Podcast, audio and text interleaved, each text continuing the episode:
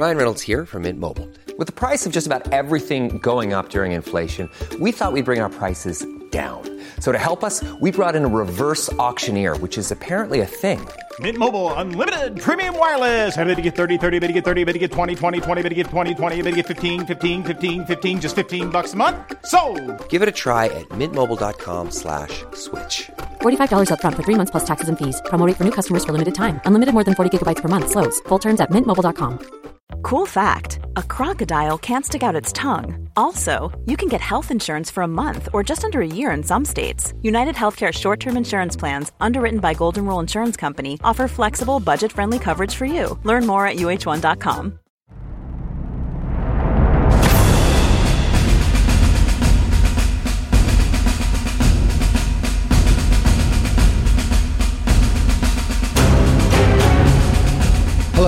and welcome back to another episode of Battleground with me, Patrick Bishop, and Saul David. Uh, this week, we're going to be talking about war crimes, which have been a huge and horrifying feature of the Ukrainian conflict. From the very first days, it was clear that this was going to be a very dirty war indeed, and the atrocities go on unabated. Well, to give you some kind of rough idea, Ukrainian government figures say that as of the beginning of July, about 10,000 civilians had been killed in the conflict by the Russians, and more than 300 of them were children. Most died in indiscriminate attacks on apartment blocks, shopping centres, and other sort of civilian areas. There have also been many well documented reports of torture, murder, and the rape of civilians in Russian held areas. Now, such atrocities naturally generate worldwide indignation and condemnation and demands that something should be done to bring the perpetrators to justice. This week, we've talked to someone who is dedicated to doing just that. Janine Di Giovanni is a veteran war reporter who has worked for The Times, The New York Times, The Guardian, and Vanity Fair.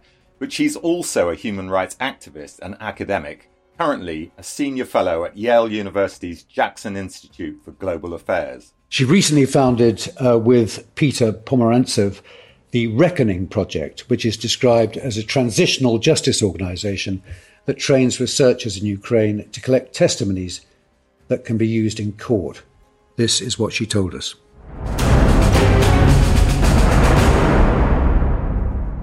Janine, welcome to the podcast. You covered many a conflict over the years, including very brutal wars in Syria and Grozny, in which war crimes abounded. How do you characterize the current war in Ukraine in terms of the level of atrocity and, and the disregard for human life? Well, it's interesting that you say that because really what we're doing at the Reckoning Project is trying to gather testimonies and build patterns, which we will then build into cases for international justice mechanisms. But one thing I am very aware of are the themes and the trends between the wars in Chechnya, the second Chechen war, and Syria. So Putin has a very deliberate and gruesome playbook, we can say. And I think it mainly concerns um, the treatment of civilians. So we're seeing an absolute indiscriminate attack on civilians, completely unnecessary in the way that we saw Grozny being leveled. I was in Grozny when it fell the end of January in 2000 and the fall of East Aleppo in December 2016. The same kind of leveling buildings, hitting hospitals, hitting schools. In the case of the Ukraine war, hitting train stations where people are trying to flee, um, hitting shops that are known to be centers of activity, such as the electrical shops where people gather to buy their, their phone chargers and things like that. Um, that, as well as absolutely horrific findings in places like Bucha, where the there was an occupation, they pulled out, and then we began to see horrific findings of extrajudicial killing, murder, torture, um, keeping people in basements in, in inhuman conditions for long periods of time. And there's a whole other aspect, which we, the Reckoning Project, my team and I are building, which are cases of ecological terrorism. And by that, I mean Chernobyl, the occupation of the Chernobyl nuclear site in March for a month. um, not only disrupted contaminated areas like the Red Forest, where Russian soldiers dug trenches and laid in um, into an area which I went to see government officials in Kiev on my last trip there, and they basically said those soldiers are more than likely dead already. Meanwhile, the, the Ukrainians who were held hostage in the Chernobyl facility were meant, they can only do by law um, you know, following the protocol of nuclear safety, eight hour shifts, and they were held for a month. Same thing going on in Zaporizhia, as, as we see now. Very, very dangerous to kind of um, use nuclear facilities as areas of, of military uh, battles. Tell us a little bit about how the Reckoning project came about, Janine, before we talk about the specifics of what it's up to. Sure. So the day after the invasion of Ukraine, Peter Pomerantsev, who is um, a Kiev born British academic writer, expert on Russian propaganda, phoned me in, in, in, anguish, really, because he just said, we have to do something much more than being reporters and going to work, which of course is a very noble profession, but we wanted to, to go deeper. I had just finished a three year project with the United Nations um, training journalists in Iraq, Syria, and Yemen, not just journalists, actually, first responders, doctors, uh, firemen, how to report war crimes. So, how to identify violations of international humanitarian law, international criminal law, what constitutes a war crime, what constitutes genocide, which is a term that people use too freely, I think. What is a crime of aggression? What is a crime of peace? um, and how they could build this. So Peter and I basically, within very short time, got funding from the U.S. government um, and pulled together an extraordinary team led by Natalia Gumenyuk, who is probably Ukraine's finest investigative journalist. We hired 15 researchers in the field. And the difference between what we're doing and, let's say, other uh, war crime investigations is that my team are Ukrainian and they're locals. They're in situ. They're in Sumy. They're in Kherson. They're in Kharkiv. They're in Chernihiv. They're in Chernobyl. They know everyone. They're, it's, it's their country. And that can also be a disadvantage because, of course, it's incredibly, it's incredibly damaging for them to see this happening. And we have to keep an eye on their, um, their state of trauma. Um, and basically we train them using based methodology. We have a very strict methodology which adheres to international legal standards. So Patrick, you and I were journalists for many years together and the way we took notes, while, you know, accurate, would not hold up in a court of law. So our my team's work, um, the the templates that we use, we then build archives. We then I have a data processor who's actually a Syrian from Yarmouk camp um, we have a Syrian lawyer working with him. We then verify everything and verify to a very high degree. And then we begin to build cases which will go to either universal jurisdiction or to um, feed into the UN Committee on Inquiry. We're working with the war crimes prosecutor in Kiev, the Office of the Prosecutor General. Um, we're working with many different outlets. And in fact, one of the main things we're doing now is trying to promote cooperation because there's so many people on the ground now gathering evidence that we need to adhere to best practices. So I'm really proud. My little, our little team, you know, started in February and we're, we're growing and growing and we've already got 70 testimonies, which is really extraordinary. How does it uh, actually play out though, Janine? You and I, well, I think everyone knows that the chances of actually getting some broad reckoning, to use the title of your project, they're slim. Um, now, I know that's no one really uh, realistically expects to bring every war criminal to justice, but can you tell us what you know what the optimum outcome would be of your efforts and those uh, parallel efforts that are going on in Ukraine? No, absolutely. And this is the first question people ask. Look, this is the first war that I've witnessed where war crimes are being gathered whilst the war is happening. We know that Bosnia was a long road to justice, and in fact, it hasn't been delivered at all. The ICTY did some good work, but very few people were actually brought to, to trial, including the 20,000 women who were raped. There were 26 people that were actually tried for that. So we're getting the evidence prepared. Um, look, ultimately, of course, we want Putin in The Hague, but I think that's a very remote chance. Although Slobodan Milosevic did go to the ICC. So, I mean, that is one example of how we can get, you know, the, the, the top down, um, bringing them to justice. I think, but what is important though is we're working towards universal jurisdiction, which let's say, um, the Koblenz trial, which my colleague Raji worked on helping to build. So we're looking more towards getting our cases absolutely airtight, prepared, they're ready. And then when we do get these people, it's all ready to go. There's not going to be a long process and delay once the war ends, actually moving forward. So, you know, I do think there's frustration, especially for my team who want to see very quick results.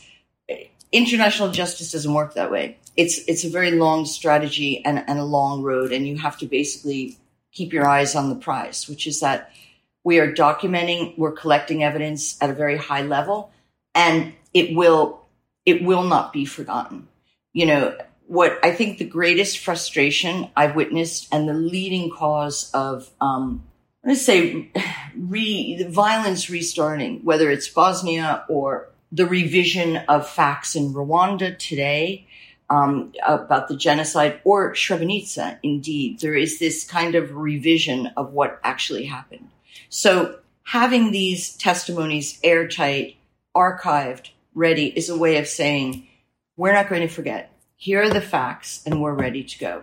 And we're, Patrick, we are working with prosecutors, um, throughout North America and, and Europe as well. And, and of course, Ukraine, because Ukraine should take the lead. The national courts should be the first stop for, for justice for Ukraine.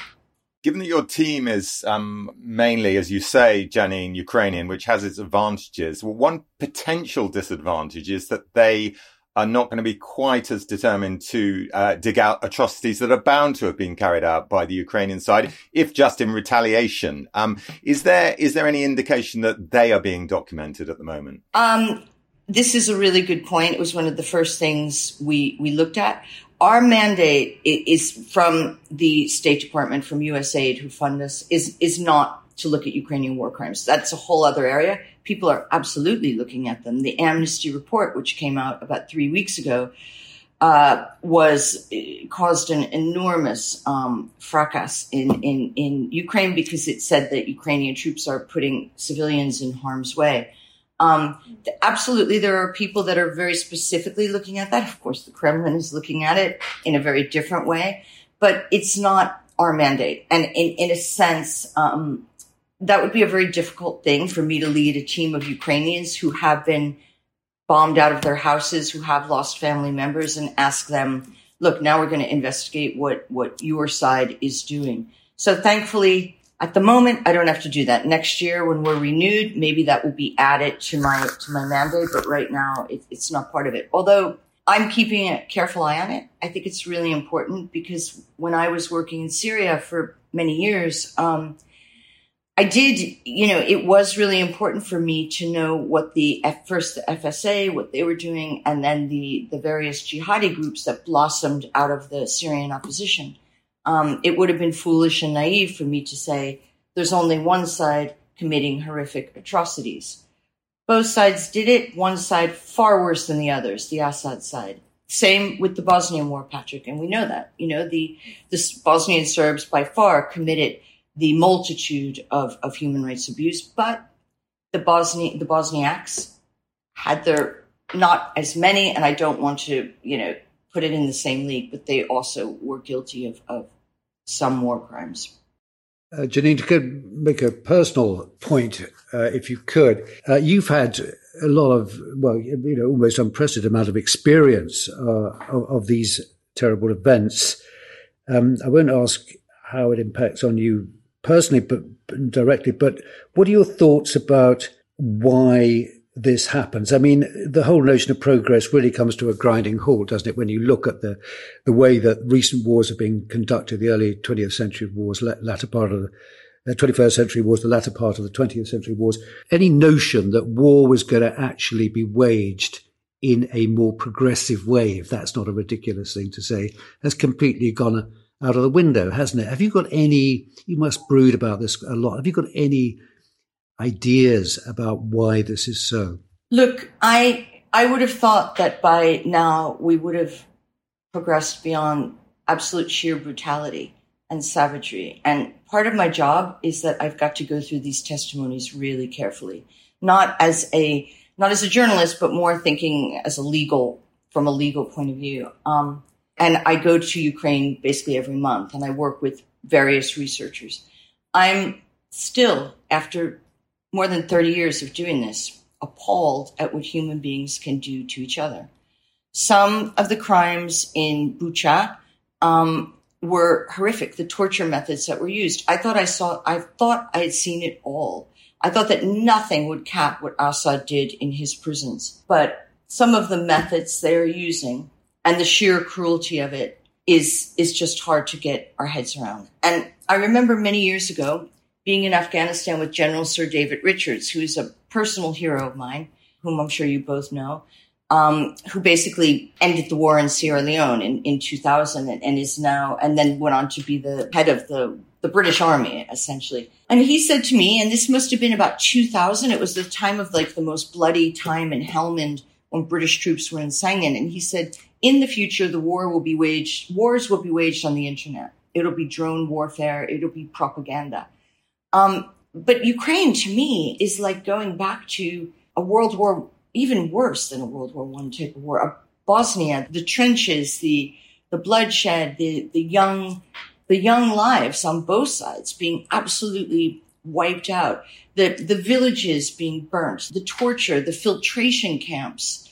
Um, we're looking at cases of children, Ukrainian children being transported across the Russian border with their parents alive in filtration camps, um, being taken to Moscow for adoption because of the whole policy of Russification, the attempt to wipe out Ukrainian identity. Um, these are things, these are the kind of themes that you and I have seen over and over and over. And I'm just, it is extraordinary that in, you know, 2022, having progressed so far in so many societal levels, that we that human beings can brutalize each other in, in this way.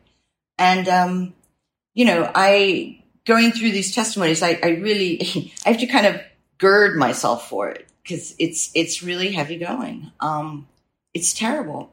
And the cruelty is immense.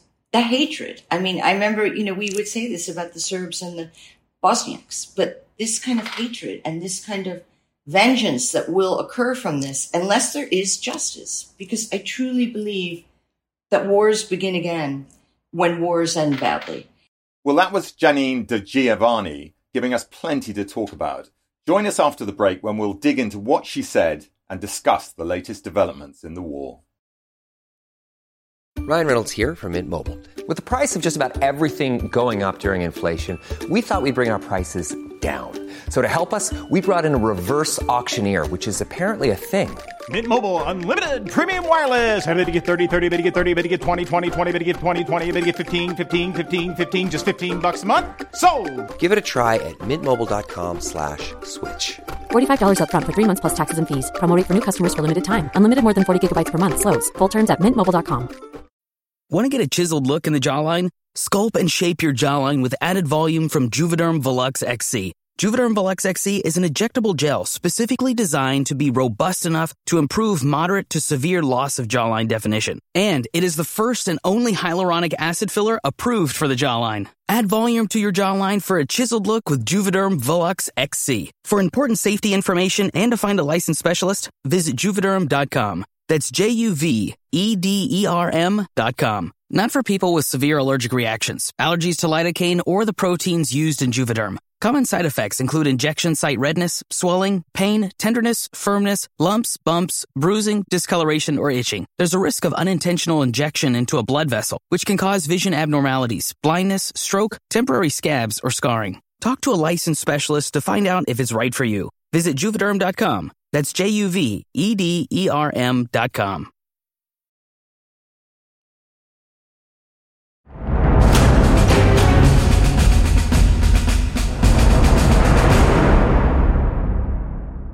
Welcome back. Well, I've known Janine for many years. She's a very brave and intrepid woman, someone who's got a burning sense of justice, which I think came through very strongly there. I found it very moving. And hats off to her and her team for doing a very grim but very uh, necessary job.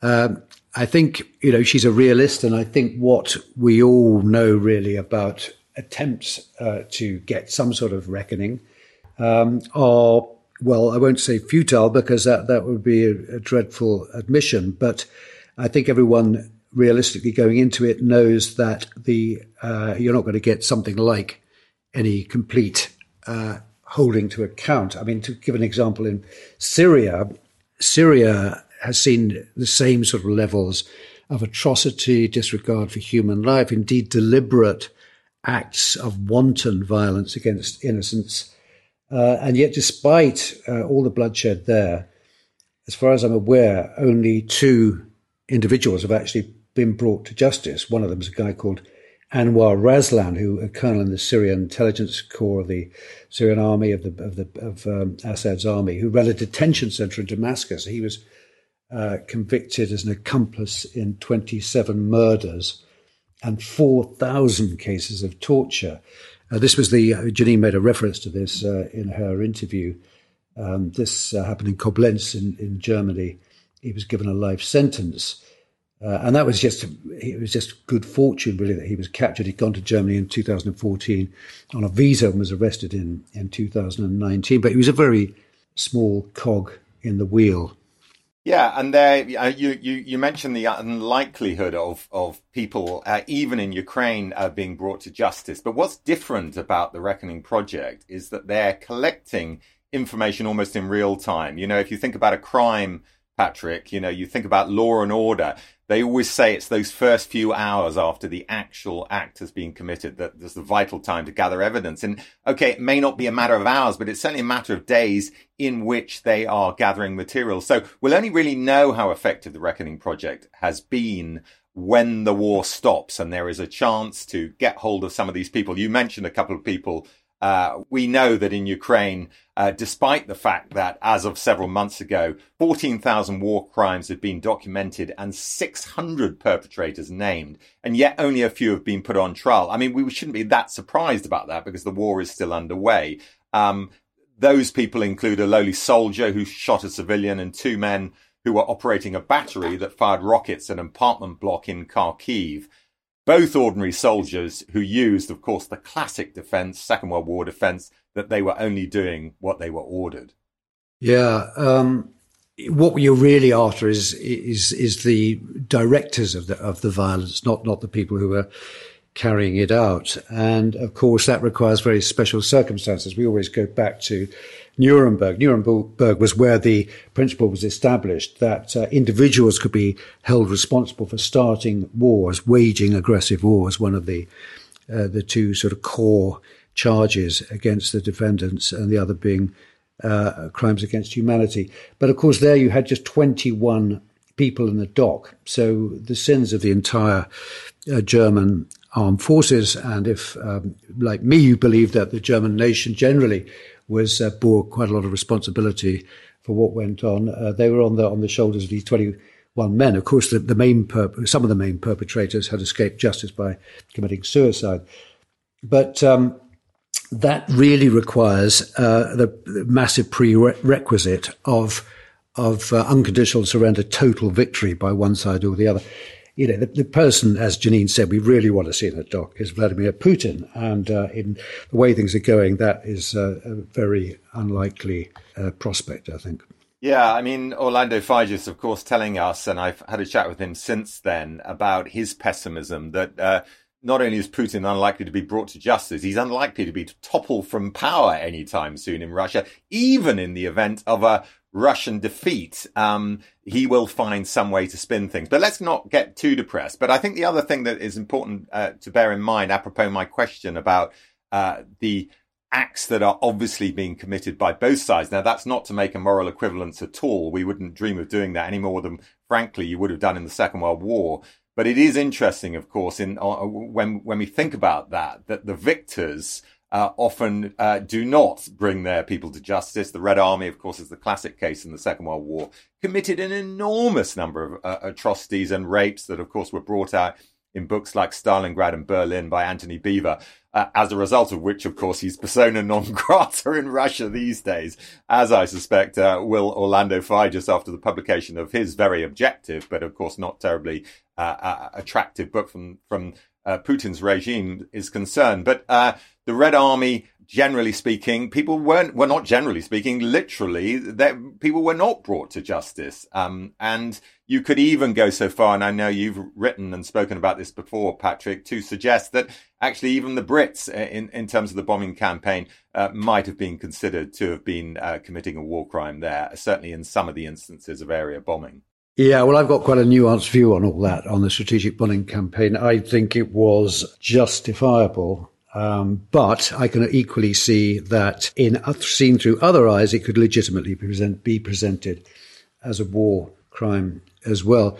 Um, J- Janine referenced the uh, Yugoslav situation, or the and the Serbs in particular. Now that is a case where the leaders uh, of what was an aggressive war uh, were actually brought to justice in uh, the ICT, were the International Criminal Tribunal in, in uh, on Yugoslavia in The Hague uh, and elsewhere, I believe. So, you know, the three main villains of the piece, Slobodan Milosevic, Ratko Mladic, who was the, Milosevic was the head of the Serbian state, Ratko Mladic, head of the army, and Radovan Karadzic, the head of the breakaway Republika Srpska, which was uh, a, a, kind of sub-region. Republika Srpska was the same principle that Putin argues for everywhere that somewhere someone speaks Serbian or deems themselves to be Serbian is part of Serbia. It's a kind of uh, a pretty sort of crazy concept. Uh, if we actually follow that ourselves, we we would be feel uh, justified and go to war with America to bring America back into the English speaking fold, but. Uh, that doesn't seem to stop uh, them propagating this. I mean, Putin was on about this again earlier this week. This notion that uh, Russian anyone that can exhibit signs of, of, of being exposed to Russian culture or the Russian language speaks the Russian language is therefore a a, uh, a citizen of Russia. It's uh, such a kind of retrograde idea. It's astonishing that it's uh, even sort of propagated, let alone believed. And there's a lot of evidence that, it, that, that many Russians do believe this. I was reading a story the other day about how the new school curriculum in Russia, teachers are given a lot of, of uh, lines to push in school, uh, which reinforce this kind of mindset. Uh, but sorry, just to get back to, to Serbia, yeah, the, the, all the, this trio did all end up doing time. Um, but the reason for that was because Serb, Serbia hadn't been, uh, you know, occupied, but it had been pretty decisively defeated, and the people uh, in charge in Serbia realized that if they were going to ever uh, come back into sort of polite international society with the essential economic uh, benefits that brought, um, then they were going to have to hand them over. They didn't do it very happily, but they, they realized it was essential if they were going to have any kind of future at all. Yeah, and I think the optimists among us, and we'll talk about this in a second when we get when we move on to the latest news. But I think the optimists among us might hope that uh, Orlando Figes is wrong, and that at some stage the Russians, who uh, you know, despite earning an awful lot of cash from their from their fossil fuels over the last six months, are actually being hammered in other economic terms that sooner or later they realize that uh, again they want to re-enter polite international society or at least that they want the economic sanctions to be completely dropped and if they have to hand over Putin to do that you can imagine a possible scenario where that might be the case but you know call me an optimist Patrick I I know that not everyone listening to this podcast is going to be as convinced. I was rather heartened uh, by the voices we heard from Gorbachev's funeral, where considerable numbers of Russians lined up to pay their last respects. That's something that requires a lot of boldness, a lot of courage, because everyone will be being photographed, everyone's presence will be noted. And there were, there were considerable numbers of people that were prepared to stand up and say, this guy was a forceful good. Uh, we respect him. Uh, we honor his memory. And um, so there is, you know, we should never lose sight of this, never condemn the entire Russian nation. And who knows, one day those people may be in charge, and indeed Putin will be uh, standing uh, in a dock somewhere and answering for his multitude of crimes.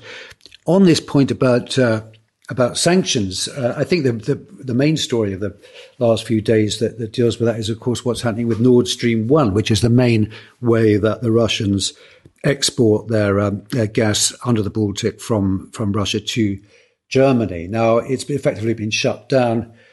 Uh, the Russians claim there's some sort of technical problem which will have to be it's a um, in a compressor unit and there's an oil leak in this compressor unit they say that uh, unless this is dealt with then the uh, the, the, thing is effectively switched off uh, they say that it's up to uh, Siemens uh, Energy with German massive German company uh, to repair it. Siemens say they haven't got any kind of contract with Gazprom, which is the, of course, state operator of all Russian gas. Uh, so it's a bit, it's clearly, it's, it's another bit of Russian theatre. They're basically uh, trying to put their foot on the windpipe of Europe prior to uh, winter descending. And behind that, um, of course, is the threat that unless you lift sanctions or ease sanctions, uh, then you're going to suffer uh, a catastrophic loss of energy this winter. Is that how you see it, Saul? I mean, do, what do you think is Putin's game there? Yeah, I mean, you could argue, of course, that the, the actual turning off of the of the Nord Stream one uh, gas pipe supply is an act of desperation here, because of course there's an element of blackmail, as you've already pointed out, Patrick. But frankly, it's unlikely to work. So, uh, what is driving this? Well, what is driving this potentially is the damage that's being done to uh, the Russian economy, which of course we're not directly aware of. We'll we'll come on to a couple of points that relate to that in a second when we deal with the rest of the news. But I think it's worth saying on the subject of, of energy prices, the high energy prices, um, I suppose you could argue, are making, which of course is partly the result of the war, are making it more difficult for the Ukraine to win because Russia is making so much money from oil, gas, and coal sales. How much? Well, an estimated 141 billion pounds Compa- since the start of the war, compared to the cost of the war for the Russians. And again, these are just estimates, but that's estimated at 86 billion uh, pounds. So even though Russia has cut gas supplies to Europe by 75%, the inflated cost of gas means the EU is paying as much for gas as it was a year ago, which is pretty scary to think about. Yeah. Um, I, th- I, don't think there, there's any realistic expectation that uh, by cutting off gas you uh, Putin is going to get a complete reversal of the uh, European sanctions policy because it's, for one thing, it's a, as it's a foreign policy decision, it's taken collectively and unanimously. So uh, it would require a unanimous decision to undo it. And I can't see the frontline states like Poland and uh, the Baltic states, which are very much on the front line. They have an existential interest in weakening and uh, reducing the threat that they face from from Russia. Uh, I can't see them sort of suddenly saying, "Okay, yeah, let's let's forget about it." But I think what he's really trying to do is, as usual, to dis- disrupt and divide, and so to sow division among the uh, ranks of the Europeans, which will lead, he hopes, uh, to a greater uh, willingness to allow uh, the Ukrainians to reach a point where they are more or less forced to go to negotiations. And as we've said several times, for negotiations essentially mean victory for Russia. Uh, and part of those negotiations will be sanctions. So I think that will be thrown into the mix and it will then become an element uh, in any kind of deal. Uh, and that obviously means that uh, the Russians will be demanding the lifting of uh, total lifting of sanctions. That may not happen, but at least some amelioration of the current regime. Yeah, and there certainly are signs that the, the West is, is tightening the screw a little bit. The EU ha, has stopped buying Russian coal, but will not phase out, admittedly, oil imports entirely until the end of the year. But the G7 is, is looking at a global price cap on Russian oil, which of course is going to reduce the amount of cash that can be brought in. Now, that's just the G7. They've got to persuade everyone else to, to stick to their guns. And, you know, and we've got outliers, of course, like uh, China and India, who are very unlikely to be uh, curbed in that sense. But, but I, we should just mention that Britain has cut its import of Russian oil and gas to zero. And it did that in June. So uh, we are flying the flag. And it's also worth pointing out, Patrick, that, you know, in terms of total cost of cash, uh, in, terms of armaments that are going to uh, the Ukraine, well, America's way out ahead, but we're number two in the total amounts. Of course, as a percentage of GDP, we, we come a little bit further down the track as of course does America. But we're certainly doing our bit. And I think um, it is worth pointing out in terms of other news this week, other important news this week, which is that, of course, we have a new prime minister. That uh, Zelensky has been incredibly grateful to uh, the role that Britain has played in terms of the eulogy that he was giving to uh, Boris over the last few days. And it's not many people in the UK who are who were not glad to see the back of Boris, but uh, Zelensky was, and of course you know, saying a number of very nice things about him. He played a significant role since the start of the war, both in terms of marshalling sanctions against Russia and providing Ukraine with arms. Uh, he hopes and trusts that Liz Truss will continue this support, but he cannot be 100% confident. Uh, Johnson, on the other hand, is saying you should be confident because I think uh, uh Britain and Truss will will stick by you. So let's hope that is the case. Yeah, I mean, one thing that I think we can say in, in Boris Johnson's favour and uh, will go down on his political epitaph is that he really did show leadership there and and fortitude. He very very staunch supporter, never wavered at all when elsewhere in the world um, there were wobbles and doubts. America did stand firm too, but Europe certainly had a, a much more kind of uh, varied and checkered response to the whole thing. As to Liz Truss, I'm afraid, uh, although she may be talking the talk now, um, I don't feel, I've never felt that uh, her convictions uh, run particularly deep. Uh, let's just hope that she regards that as being a part of the Johnson legacy that she can't jettison. Only time will tell. Yeah, okay, so let's talk about other news. And we mentioned, of course, last week the start of Ukraine's uh, counter uh, offensive it's been quite tricky. We've been keeping our eye on this, and it's been quite tricky uh, to uh, get reliable information about this, mainly because the Ukrainians, the government, and the military have imposed effectively a news blackout. But that is not going to stop uh, many people both uh, observing whatever information they can get and pointing out that it looks like, pretty encouraging, frankly, that Ukrainian troops are advancing in several directions in the western Kherson uh, region and have secured uh, various areas on both sides of Kherson. And of course, the whole point being slowly but surely, they want to put Kherson in a pocket which they can surround, a bit like Stalingrad, uh, and hopefully uh, force the Russians there to surrender. And this information is backed up by several reports on social media, which is the way things are going in terms of news reporting these days, Patrick, that so-called geolocated videos uh, videos that you, you can confirm by GPS have actually been taken in the areas they say they've been taken in. Uh, that Ukrainian forces have liberated territory, as I say. Um, there are also uh, suggestions that the, the, Russians are depleting other areas in order to shore up their defenses in Kherson, and that, course, makes them vulnerable. And that would seem to um, play into stories we've been hearing about counterattacks further north uh, around Kharkiv. Uh, there are stories that the Ukrainians are making significant gains there. They've taken a settlement called Volokhiv Yar.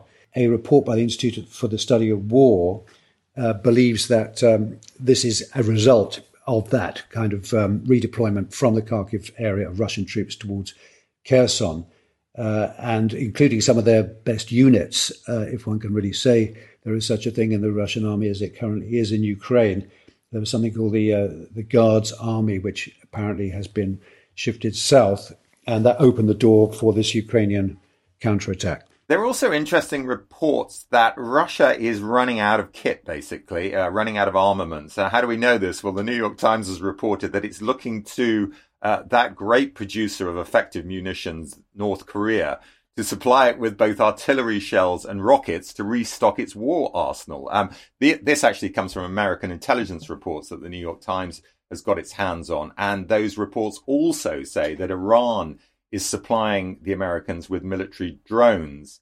Uh, and beyond that, apparently North Korea has offered to send construction workers to occupied Ukraine to reconstruct destroyed cities like Mariupol. Um, but an interesting point by, made by one analyst is that Russia would be doing none of this if their good friend China was willing to risk Western sanctions by helping them out. I mean, is it is it better than nothing getting this kit for Russia? Do you think, or is this a very bad sign for their war effort? Well, you know, it's not a good look, is it? Really, you have to go to Kim Jong Un to uh, to get your um, to get your supplies. Uh, I mean, it, it, may be one of those things which is uh, you know we'd like to believe rather than it actually being a, uh, a significant fact.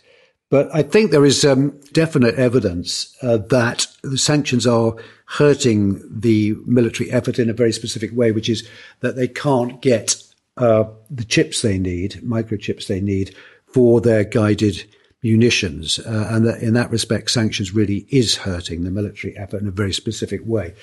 So, um, all you know, the general picture, I think, is that Russia is finding it increasingly difficult. And the story, are, uh, the question, are sanctions working?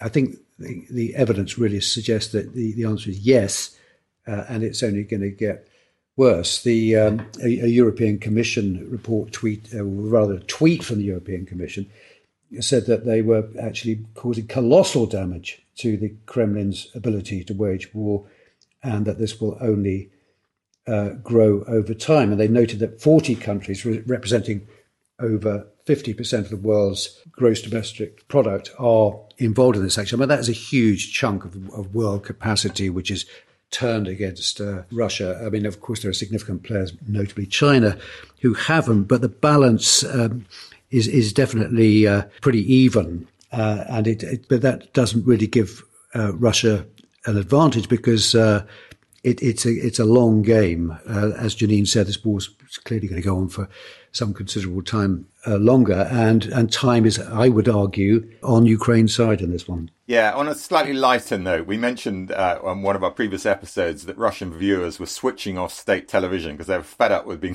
fed a constant diet of propaganda and panel shows uh, explaining the special operation.